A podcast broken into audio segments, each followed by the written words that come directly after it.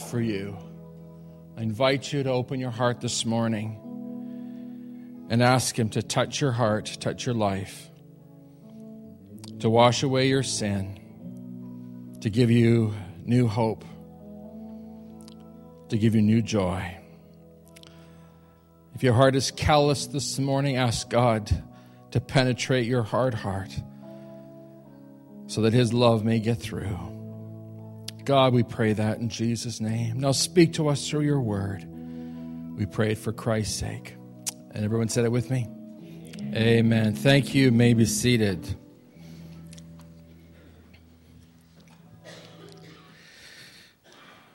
Last week we began a series about the end of time.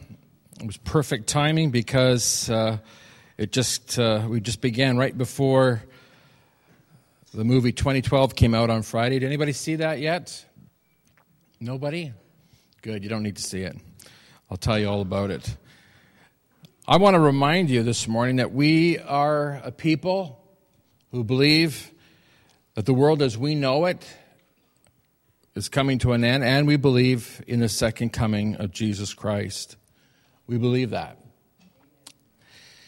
U.S. News and World Report, as I mentioned last week, did a poll and it revealed that 60% of all Americans from all faith backgrounds believe the world will eventually end. 20% of those people polled believed that the Earth's life expectancy is only a couple of decades. And so there is a general sense, not just amongst believers, but amongst all people, that the world as we know it cannot and will not go on as it is. We understand that, we recognize it. Atheists, agnostics, people of all faiths recognize the world as we know it cannot go on as it is.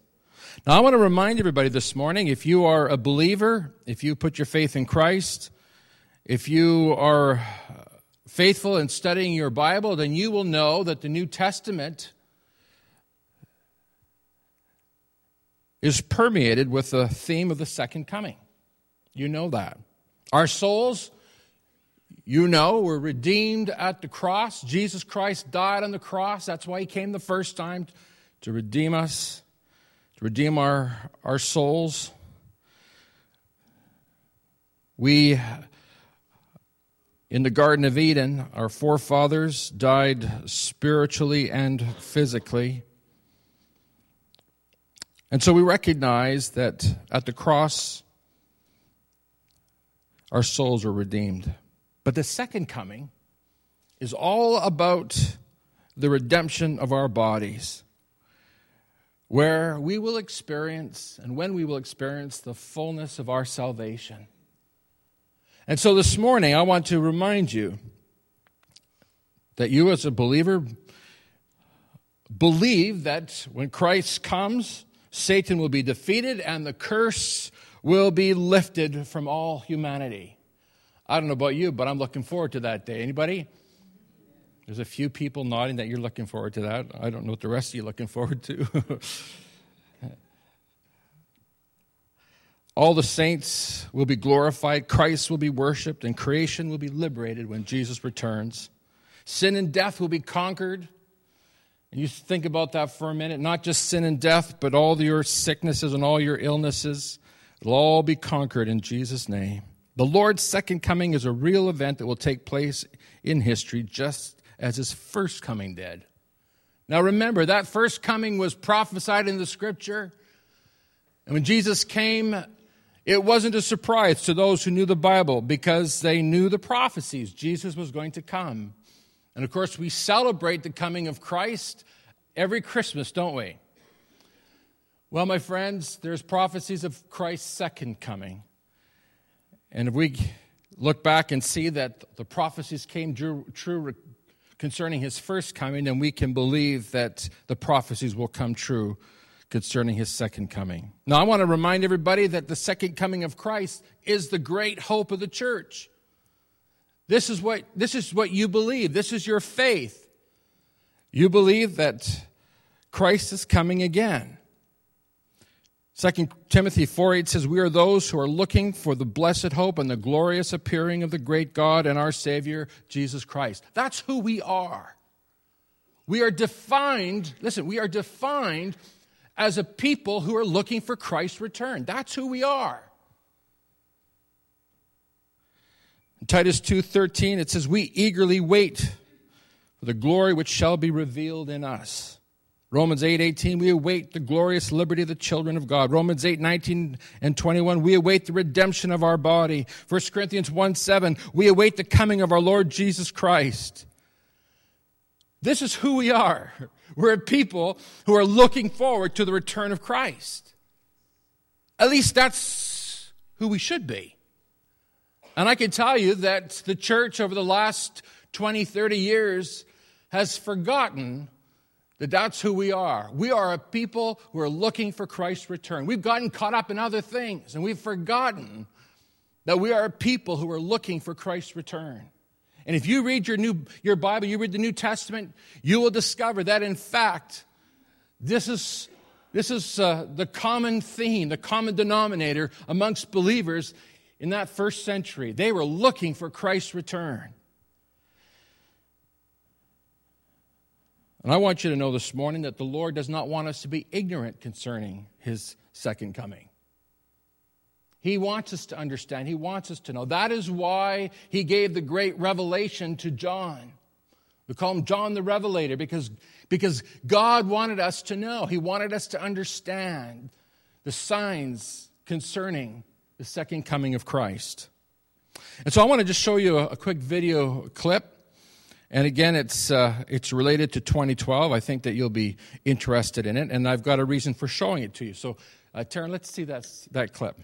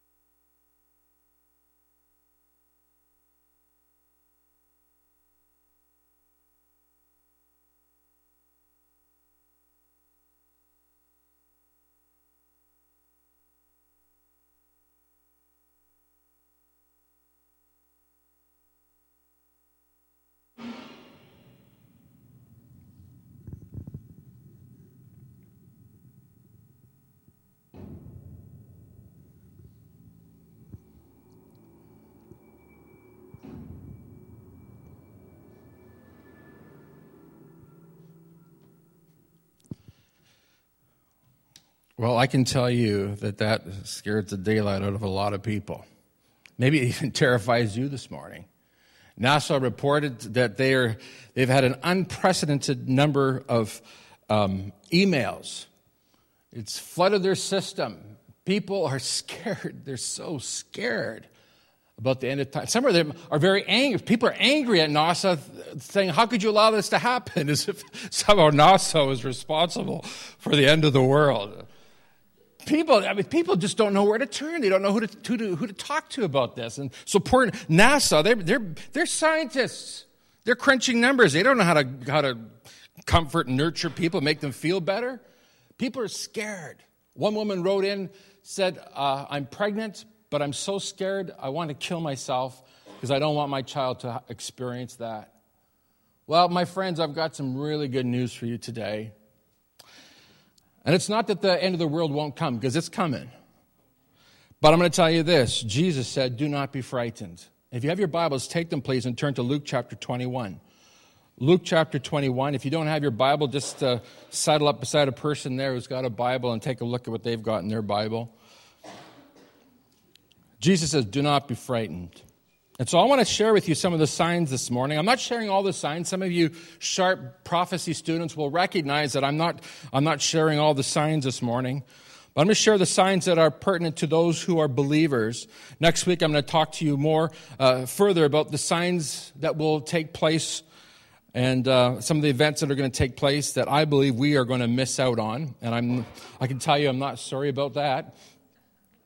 But I'm going to share with you some of these signs. And uh, look what Jesus says here in Luke 21, verse 8. He says, uh, Jesus says, Watch out that you are not deceived. I call these the, the pre signs, sort of leading up to the end. Watch out that you are not deceived, for many will come in my name claiming, I am He. In other words, I am Jesus. I'm the one you're waiting for.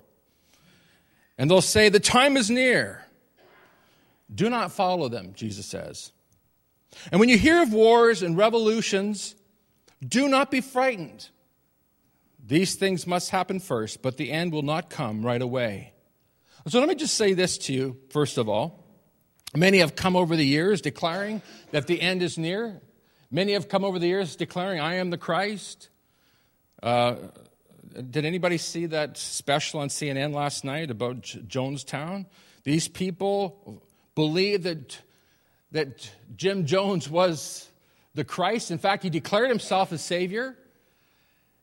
And they followed him to their death. 909 people drinking cyanide laced Kool Aid, believing that they were following their Messiah. We've seen this over the years. And Jesus says, Don't be deceived. Don't be deceived. Many have come declaring that Jesus would come at certain dates. One of the reasons why people have ridiculed Christians is because uh, because of these prophecies that didn't come true, these dates that were set that didn't come true. I want to just share with you some of them. And I'm going to tell you that people have been setting dates, declaring the date, even though Jesus says no man knows the day or the hour when the Son of Man will return. People still set dates. Go figure. Doesn't make any sense to me. And it goes back some time. I'll just I'll mention just a few of them. Pope Innocent III predicted Christ's second coming would occur in the year 1284. And the, reason, the way he came up with the year 1284 was he figured out when Islam began, and he simply added 666 to it and came up with the year 1284 and believed that that would be the year of the Lord's return. Well, you know, the, you know what happened. You do know what happened. Jesus didn't come, right? Yeah. Okay, just, just want to make sure you're, you're with me here. And February the 1st, 1524, people were panicked by predictions made by a group of London astrologers. I didn't say astronomers, I said astrologers who said that, uh, that the end of the world would come. Some 20,000 people in the year 1524, 20,000 people abandoned their homes and fled to high ground, anticipating the second great flood that was predicted to start from the Thames River. Can you just see all those prim and proper English people with their bowler hats and umbrellas running to high ground, trying to escape the end of the world? Uh, this is kind of a funny picture in my head. Forgive me. We were just there, you know. Uh, excuse me, excuse me. trying to save my life, you know. In 1792, the Shakers predicted the end of the world would come. Jehovah's Witnesses. Anybody know what a Jehovah's Witness is? Them. Jehovah's Witnesses set several dates for the end of the world. They said the end of the world would come in 1914. And guess what happened? You're smart this morning. It didn't happen, did it? No, we're, we're, we're awake. And so then they said, well, it, we made a, it was a slight mistake here, so we better, we, will we'll, we'll, we'll just sort of rework these numbers. It's actually going to be nine, 1915, not 1914. And of course, you know what happened. Nothing.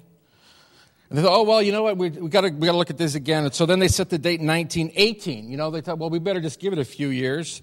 Still nothing happened. 1919, they predicted that nothing happened. 1920, they thought 1925, still nothing happened. 1941, and you know what? I, you can't blame them for thinking 1941 would be the year because, I mean, Hitler, you know, he looked like an antichrist. I mean, if anybody looks like antichrist, But that wasn't the year. 1975, they said would be the year, but guess what happened? Nothing. And then they said 1994. And then I think they just stopped. they stopped predicting because they were wrong so many times. And uh, you know what the, it says in the Old Testament when, when a prophet uh, makes a prophecy and it doesn't come to pass, what you're supposed to do is get a pail of stones and let them have it. In 1844, the Baptist preacher William Miller predicted that on October the 22nd, 1844, that the world would come to, to an end. And this is known now in American history as the Great Disappointment. Jesus did not return. I remember a book that was given to me in the early 80s called 88 Reasons 88 Reasons Why Christ Will Return in 1988 by Edgar Whisenant. And I can tell you that that book didn't sell too well in 1989. it didn't work, it didn't happen. And of course, we read on. How many remember Hale Bopp, the comet that came through? And remember the, uh, remember the cult? The Heaven's Gate cult, there was a mass suicide, and they thought that somehow they were going to sort of join up with, with uh, Hale Bopp comet and go off into eternity. Uh, they went into eternity, but uh, I don't think they went with Hale Bopp. The early church fathers, some of them believed that the earth would end in the year 2000 AD. How many remember Y2K? Anybody remember that? It seems like a distant memory. The world was coming to an end. The computer's going to shut down. And uh, how, does anybody still have food and uh, water in their basement for that? you set, you got the package together, didn't you? You were ready for Christ for something to happen, and of course, it didn't happen. And then some said that uh, two, September 2008 would be the end of the world. And the list goes on and on and on and on. Well, guess what, my friends? People look at that and, and they think, oh, these Christians are not such numbskulls, you know. They just they believe any, anything that comes along. I'm going to say that's, that too often is the truth, unfortunately. And that's why Jesus says that we've got to know the truth. because the truth is what sets us free. The truth is what sets us on firm ground. Amen? You've got to know your Bible. You've got to know what it says in the scriptures. And Jesus says, You're going to hear that here's the end of the world, and the time is near, and here's the Savior, and the Messiah has come. But Jesus says, Don't have anything to do with it. Do not follow them. Do not listen. You're going to hear of wars and revolutions, but don't be frightened. These things must happen first. But the end will not come right away. And then we read down in the passage in Luke chapter 21, looking at verses 34 and 35. And then here's what Jesus says to his disciples. And, and um, You'll notice that I skipped uh, some very uh, heavy duty signs, which I'll be discussing next week. But Jesus has now got something to say to the disciples and to, to everybody, everybody who wants to be a follower of Christ, everybody who wants to be a Christian. He says this Be careful, or your hearts will be weighed down with dissipation, drunkenness, and the anxieties of life, and that day will come on you unexpectedly like a trap for it will come upon all those who live on the face of the whole earth. Jesus is saying that everybody on the face of this earth is going to be in a position where their hearts may be weighed down or will be weighed down with dissipation, drunkenness, and anxieties, and the anxieties of life. And he says that day will close on you unexpectedly like a trap. Now, what Jesus is describing here in verse 34 dissipation, drunkenness, anxieties of life, is, is a, a, life that's the exact antithesis to the Christian life, the exact opposite to what the Christian life ought to be. Now, here's the problem, friends, is that we in North America, we who call ourselves Christians, really aren't much different from the world who don't know Christ. And so, I want us to stop for a moment and look at these temptations, these things that could very easily overtake anyone who fails to do what Jesus says, to be careful. Jesus says, Be careful because any one of you could fall into this trap the trap of dissipation, the trap of allowing the anxieties of life to overcome you, the, the, the trap of drunkenness. That word dissipation, a very, very interesting word.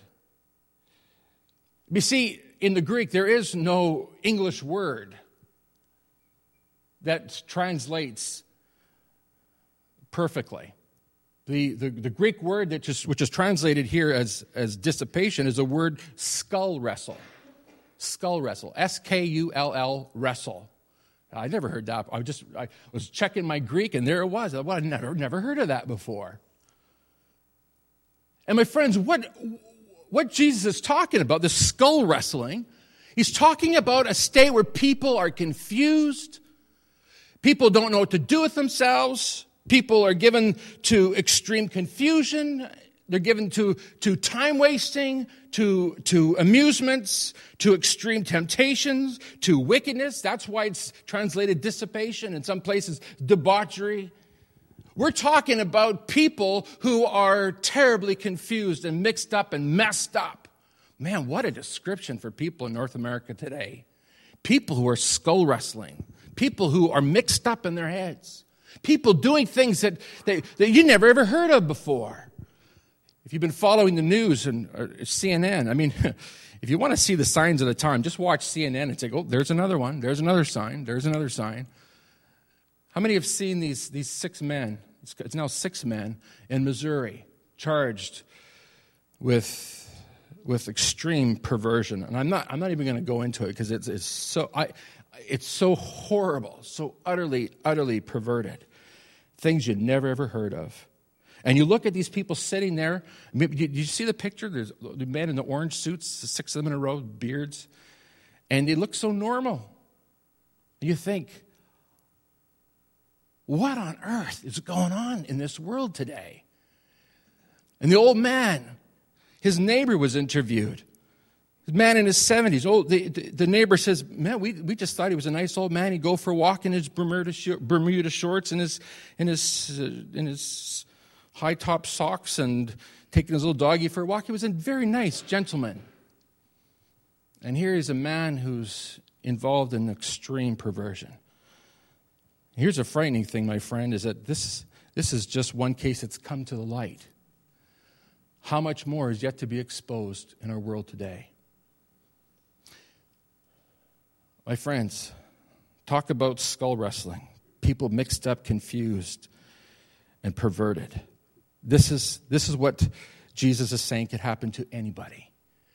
And I, if someone would have said to me 20 years that Christians could be tempted by this, I'd say absolutely impossible. But guess what, my friends? Even Christians now, and we're hearing about it, uh, it's, a, it's almost an epidemic among people who call themselves believers. They're involved in things that they should not be involved in. How many, again, watched Larry King interviewing the Miss California? And, uh, and there's a, a, video, a sex video of her that's moving around, the, making its rounds. And uh, and she was interviewed on The View. And, and one of the ladies on The View said, Well, you're a Christian. Did this, this, did, did this video happen while you were a Christian? And she refused to answer that. I'm telling you, my friends, we're living in a day and an age where people are being overwhelmed by sin, by wickedness, by drunkenness, and by the anxieties of life. And it's not just the unbeliever. And that's why Jesus says, be careful or your hearts will be weighed down with dissipation, drunkenness, and anxieties. And that day will close on you unexpectedly like a trap. And so the question this morning is, are you ready for Christ's return? Or are you being weighed down? Doing some skull wrestling? Struggling with alcohol? You know that the Bible says that thieves, nor thieves, nor the greedy, nor drunkards, nor slanderers, nor swindlers will inherit the kingdom of God? Don't think for one minute that you're ready to see Jesus if you are engaging in any of these things. Jesus is clear. Drunkards will not inherit the kingdom of God, neither thieves, nor greedy people, nor slanderers, nor swindlers. Jesus says people will be weighed down with the anxieties of life. Do you know what the two main concerns in North America are? The two main concerns are your money and your health. The media is a, is a if you want to know what's going on in the, in the minds of the people of North America, just watch the news. Just watch the media. It's a mirror of who we are and what we are and where we've, where we've come to. There's Howard Clark on CNN. There's Jim Cramer. Anybody see Jim Cramer? Mad Money? He's a madman, fired up and passionate about stocks and, and, and on and on. Suze Orman. And there's a power lunch on CNBC and Money for Breakfast on Fox Business. And it goes on and on and on. People are so anxious. And you know, you can understand why people would be anxious about money because we just experienced a, a huge economic depression. We're in the mid- middle of it, really. You could see why people would be anxious about it. And people are concerned and anxious about their health. Anybody see The Doctors, a new show, The Doctors? Has anybody seen uh, Dr. Sanjay Gupta or Dr. Phil and, and, and numerous weight loss programs? What's happening, my friends? People are being caught up and concerned about money and their health. And yet, nobody, listen to me, nobody is concerned about their spiritual health. There's no programs on CNN that deal with your spiritual health.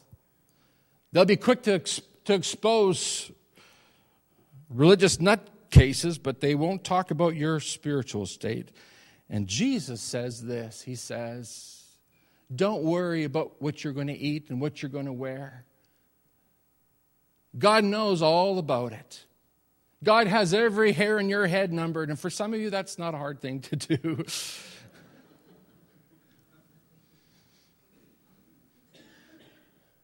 If God cares for the sparrow, who doesn't have to worry about what he's going to eat or what he's going to, where he's going to live, how much more does he care for you? And yet Jesus says this that in these last days, people will be concerned about the anxieties of life. These are the pre signs. And I'm telling you, we're living in a day and an age. People have utterly forgotten about God. I never. I started in the ministry. I know this is going to be hard for you to believe because I know I don't look more than 30. But I've been in the ministry for 25 years, over 25 years now. I never, ever would have dreamt that we would come to this place where people just absolutely have nothing to do with God. And not only that, but when it comes to God and Christianity and spiritual things. It's, it's mocked, it's ridiculed. And people who are people of faith are thought to be quacks, nutcases. Folks, we're living in the last times.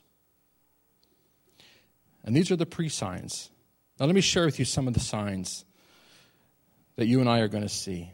Verse 10, Jesus says, Then, then he said to them, Nation will rise against nation, and kingdom against kingdom. There will be great earthquakes, famines, and pestilences in various places, and fearful events and great signs from heaven. Nation will rise against nation. Do you know, uh, if, if, you've been watching the, the news, you, you, you know what's happening in Afghanistan, you know what's happening in Iraq, you know what's happening around the world on this uh, on in the news this week the question was asked will israel drop the bomb on iran and you know what bomb they're talking about we're talking about we're talking about nuclear nuclear uh, developments here friends Gabi Ashkenazi, the chief staff of Israel's armed forces, expects world leaders to decide which course of action to take on Iran by the end of this year. We're talking about just in just a matter of weeks, world leaders are going to make a decision. But listen to what, what Gabi Ashkenazi says, the chief of staff of Israel's armed forces. He says, We are readying all the options, and decision makers will have to consider which paths to take to stop Iran's nuclear development. Ashkenazi told the Israeli Parliament uh, Foreign Affairs and Defense Committee that if, Iran, if the Iranians understand that they will have to pay a steep price, it wouldn't be illogical or, or unreasonable to say that they may change their current direction Ashkenazi believes that Iran will proceed with their, with their bomb development, and Israel is expecting, in fact, that Iran will bomb them. And if you know history, and if you know anything about Israel and about the Jews, I can tell you this Israel will not wait for Iran to strike first. By the end of this year, we could see nuclear attacks in the Middle East. My friends, we're living in the last days. These are the signs. Jesus says there'll be great earthquakes. I don't know if you uh, are aware of this, but in BC, they, they issued some brochures, some pamphlets for the people living in BC. And this is why. Listen to this. Seismic experts say we can't expect we can expect a major destructive earthquake in British Columbia. We don't know when this will happen, but we do live in a region where some of the largest earthquakes in the world occur. And so they've given everybody in BC brochures to help them prepare for an earthquake. Could you believe that our British Columbia could experience anything like that? And they're saying that it's not going to be a small little earthquake where you'll just get a little bit of this and that'll be it. We're talking about serious, serious destruction. That's in our country, friends. Jesus said there'll be great earthquakes. If you Google earthquakes, you'll see that there is a huge rise in the number of earthquakes that have taken place in the last hundred years than in all, than the, than in all the centuries before that. Unbelievable. We're seeing a change in our world, and Jesus predicted it. There'll be famines and pestilences. Again, go and Google famines and see what it says about famines in the last days. You know, you will see more famines in the last hundred years than you, again, than you will have seen an almost entire history before that, leading up to this last century. Jesus said there'll be famines and pestilences. There'll be, there'll be fearful events.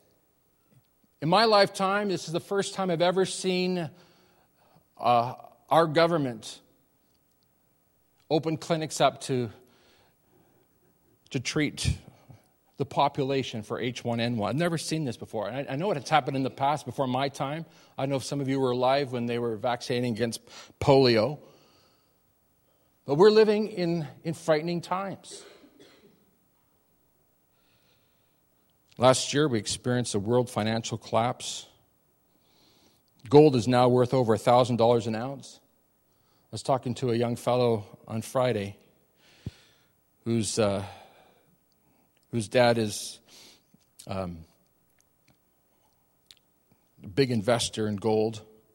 He was talking to his dad's his dad's uh, investor, and uh, they said if and I don't know if you realize this, but but the wealth, the money in America is tied to to, to their gold.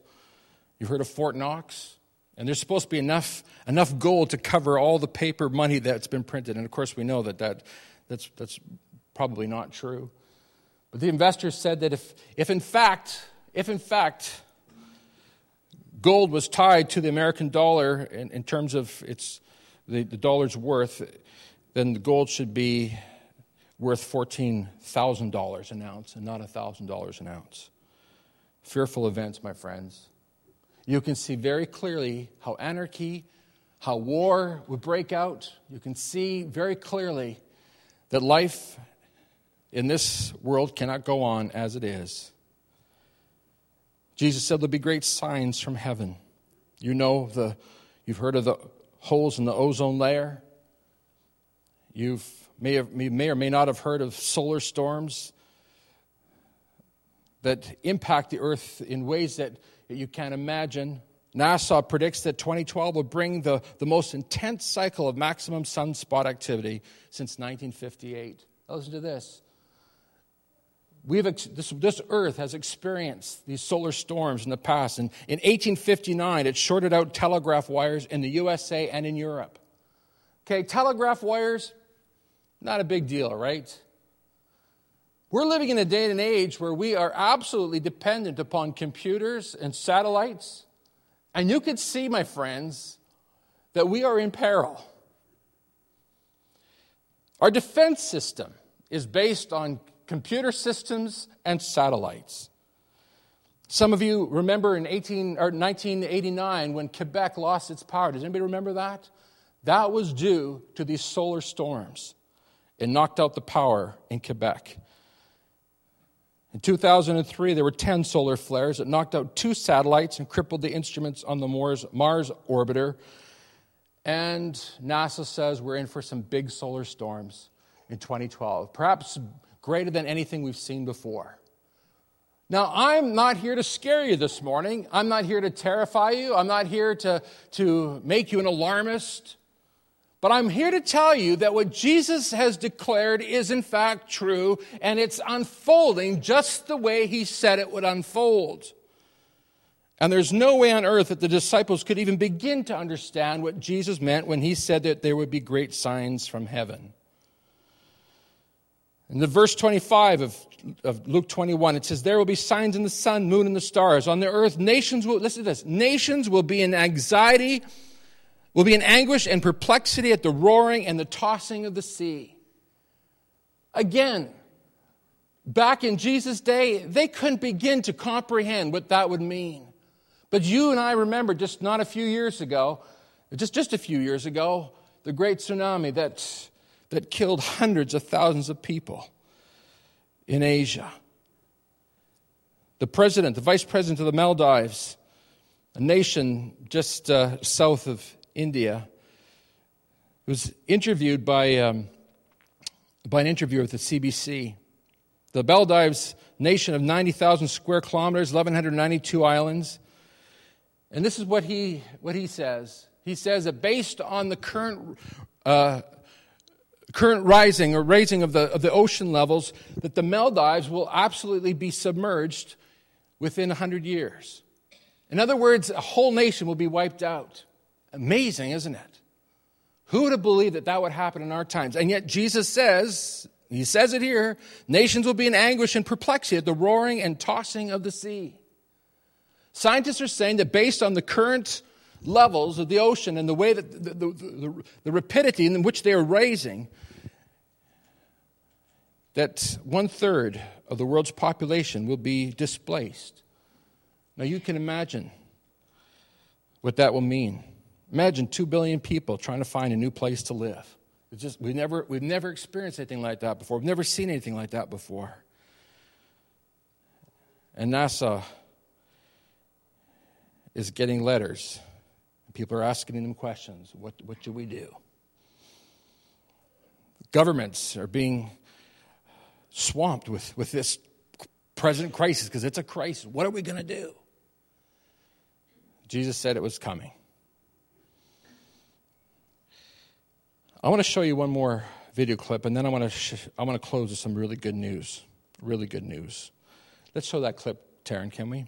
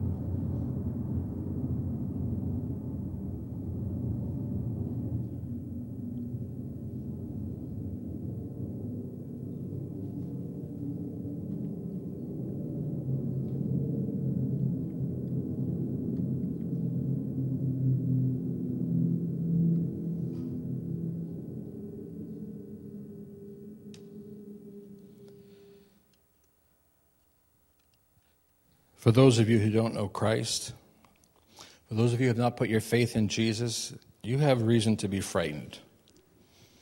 But for those of you who put your faith in Christ, you are a believer, you love the Lord Jesus Christ, He's your Savior, then I can say to you, do not be frightened. Do not be frightened. In Revelation 3:10, this is what it says.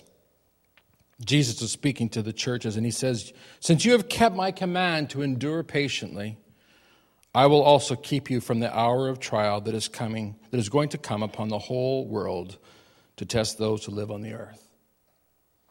That's good news. Can I read it to you again? Since you have kept my command to endure patiently, I will also keep you from the hour of trial that is going to come upon the whole world to test those who live on the earth. The phrase keep from, keep you from the hour of trial, is a Greek tereo ek, and it can be translated outside. God was saying that He will keep the saints outside the hour of temptation or the tribulation, which is going to come upon the whole world. You've heard that term, the tribulation, and I'm going to be talking about that next week. I believe that God has given us a promise in Revelation 3:10, a promise to all Christians that they will be rescued from the tribulation. If you put your faith in Jesus, if Jesus is your Lord and Savior,